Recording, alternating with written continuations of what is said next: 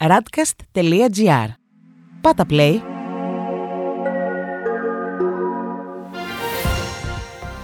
World Desk Ο γύρος του κόσμου μέσα από τα πρωτοσέλιδα ευρωπαϊκών και αμερικανικών εφημερίδων για την 20η Μαΐου 2021.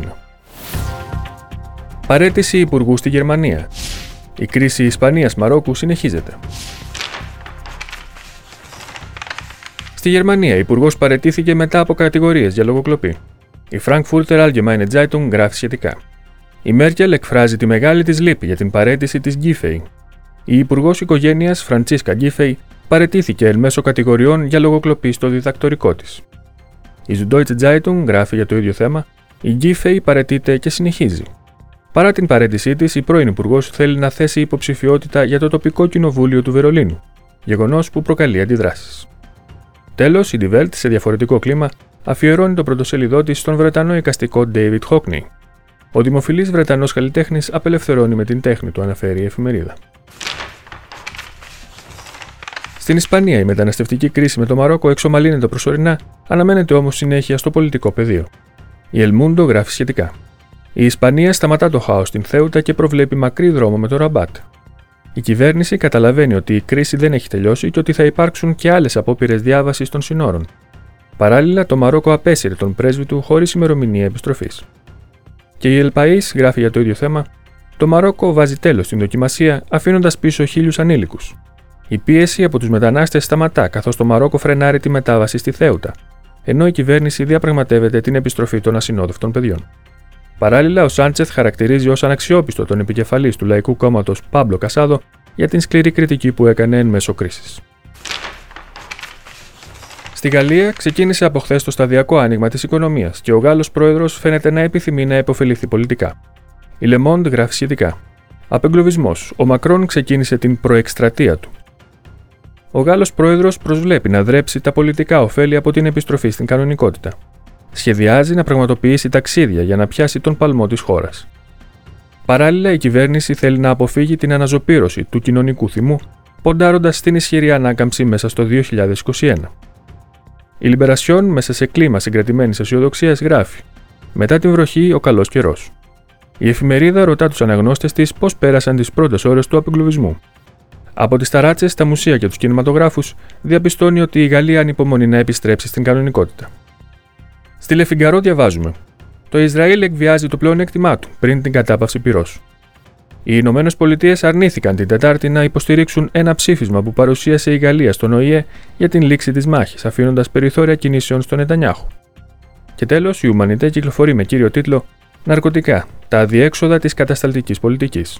Μισός αιώνας με τιμωρητικούς νόμους για το τίποτα, το οπλοστάσιο του πολέμου ενάντια στα ναρκωτικά δεν είναι ούτε καινούριο ούτε αποτελεσματικό, γράφει η εφημερίδα.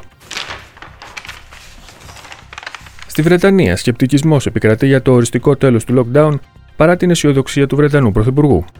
Ο Guardian γράφει: Το σχέδιο ελευθερία μπορεί να διαλυθεί, καθώς παρατηρείται απότομη αύξηση στα κρούσματα της μετάλλαξης.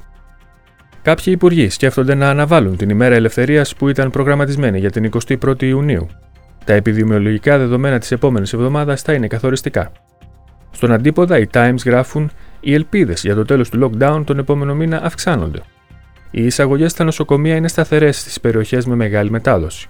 Ο Μπόρις Τζόνσον είναι αισιόδοξος ότι η ημέρα της ελευθερίας θα τηρηθεί όπως προβλέπεται. Ο Independent έχει σήμερα τίτλο Αύξηση σε τεστ σε όλη τη Βρετανία για τη μάχη αναχέτησης της μετάλλαξης. Οι υγειονομικές αρχές της χώρας διενεργούν ελέγχους στα λεγόμενα hot spot της Ινδικής μετάλλαξης για να περιορίσουν τη μετάδοσή της. Τέλος, η Daily Telegraph γράφει: Η έρευνα για την Diana θα βρει τον Μπασίρ του BBC ένοχο απάτης. Το BBC ετοιμάζεται για φουρτούνες σήμερα, καθώς θα ανακοινωθεί ότι ο δημοσιογράφος Μάρτιν Μπασίρ φαλκίδευσε τραπεζικά έγγραφα για να κερδίσει την εμπιστοσύνη του αδερφού της Diana, έτσι ώστε να του κλείσει τη συνέντευξη με την πριγκίπισσα. Στην Ιταλία σχεδιάζουν την ανοσοποίηση των παιδιών κατά του κορονοϊού. Η Μεσαντζέρο γράφει σχετικά. Εμβόλια της Pfizer από τα 12. Το σχέδιο της επιστροφής στα σχολεία με ασφάλεια περιλαμβάνει εμβολιασμούς των μαθητών. Και η Κορία Ρεντελασέρα γράφει για το ίδιο θέμα το εμβόλιο ακόμα και στα παιδιά. Ο Υπουργός Υγείας Ρομπέρτος Σπεράντσα δηλώνει ότι ο EMA είναι κοντά στο ναι για τον εμβολιασμό των παιδιών 12 με 15 ετών με το σκεύασμα της Pfizer. Στη Λα Ρεπούμπλικα διαβάζουμε Μετανάστες. Το σχέδιο της Ευρώπης δεν αφήνει την Ιταλία μόνη της.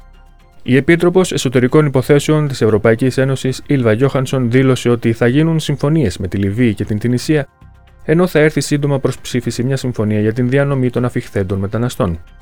Τέλος, η Λαστάμπα γράφει Μετανάστες, το τείχος του Βορρά. Δεν θα τους υποδεχτούμε εδώ, λένε από τη Λομβαρδία μέχρι το Πιεμόντε, σε 110 μετανάστες. Η Υπουργός Εσωτερικών, Λουτσιάνα Λαμοργκέζε, λέει ότι δεν θα αφήσουμε την Σικελία μόνη της. Στις Ηνωμένες Πολιτείες, οι New York Times γράφουν: Αμερική και Ευρώπη πιέζουν για εκεχηρία στη Μέση Ανατολή. Επίγουσα θεωρούν στη Δύση την ανάγκη να σταματήσει η σύγκρουση μεταξύ Ισραήλ και Γάζας, ούτως ώστε να μην απλωθεί στην ευρύτερη περιοχή. Στο ίδιο μήκος κύματος, η Wall Street Journal γράφει: Η κατάπαυση πυρός στη σύγκρουση Ισραήλ-Χαμάς θεωρείται κοντά. Η ειρήνευση μπορεί να επιτευχθεί ακόμα και την Παρασκευή, καθώς η πίεση από την Ουάσιγκτον και άλλες ξένες πρωτεύουσες μεγαλώνει. Στη Washington Post διαβάζουμε: Οι επικεφαλείς των Ρεπουμπλικάνων σαμποτάρουν την έρευνα για την εισβολή στο Καπιτόλιο. Το σχέδιο για την κατάρτιση Επιτροπής Διερεύνησης της Εισβολής πέρασε από την Βουλή των Αντιπροσώπων, αλλά οι πιθανότητες να περάσει και από τη Γερουσία είναι λίγες, καθώς ο επικεφαλής των Ρεπουμπλικάνων, Μίτ Μακόνελ, είναι αντίθετος με την ψήφισή του. Τέλος, οι Financial Times γράφουν το bitcoin βυθίζεται 30% μετά την απαγόρευση χρήσης κρυπτονομισμάτων από την Κίνα. Η κίνηση προκάλεσε ταραχή στις χρηματαγορές, με τις ρευστοποιήσει να φτάνουν τα 8,6 δισεκατομμύρια δολάρια. Παράλληλα, το Πεκίνο ετοιμάζει το δικό του ψηφιακό νόμισμα. Αυτός ήταν ο γύρος του κόσμου μέσα από τα πρωτοσέλιδα του διεθνούς τύπου. Η επισκόπηση αυτή είναι μια παραγωγή της Radcast. Στην εκφώνηση και επιμέλεια ο Παναγιώτης Τουρκοχωρήτης, στον ήχο ο Διονύσης Αντίπας.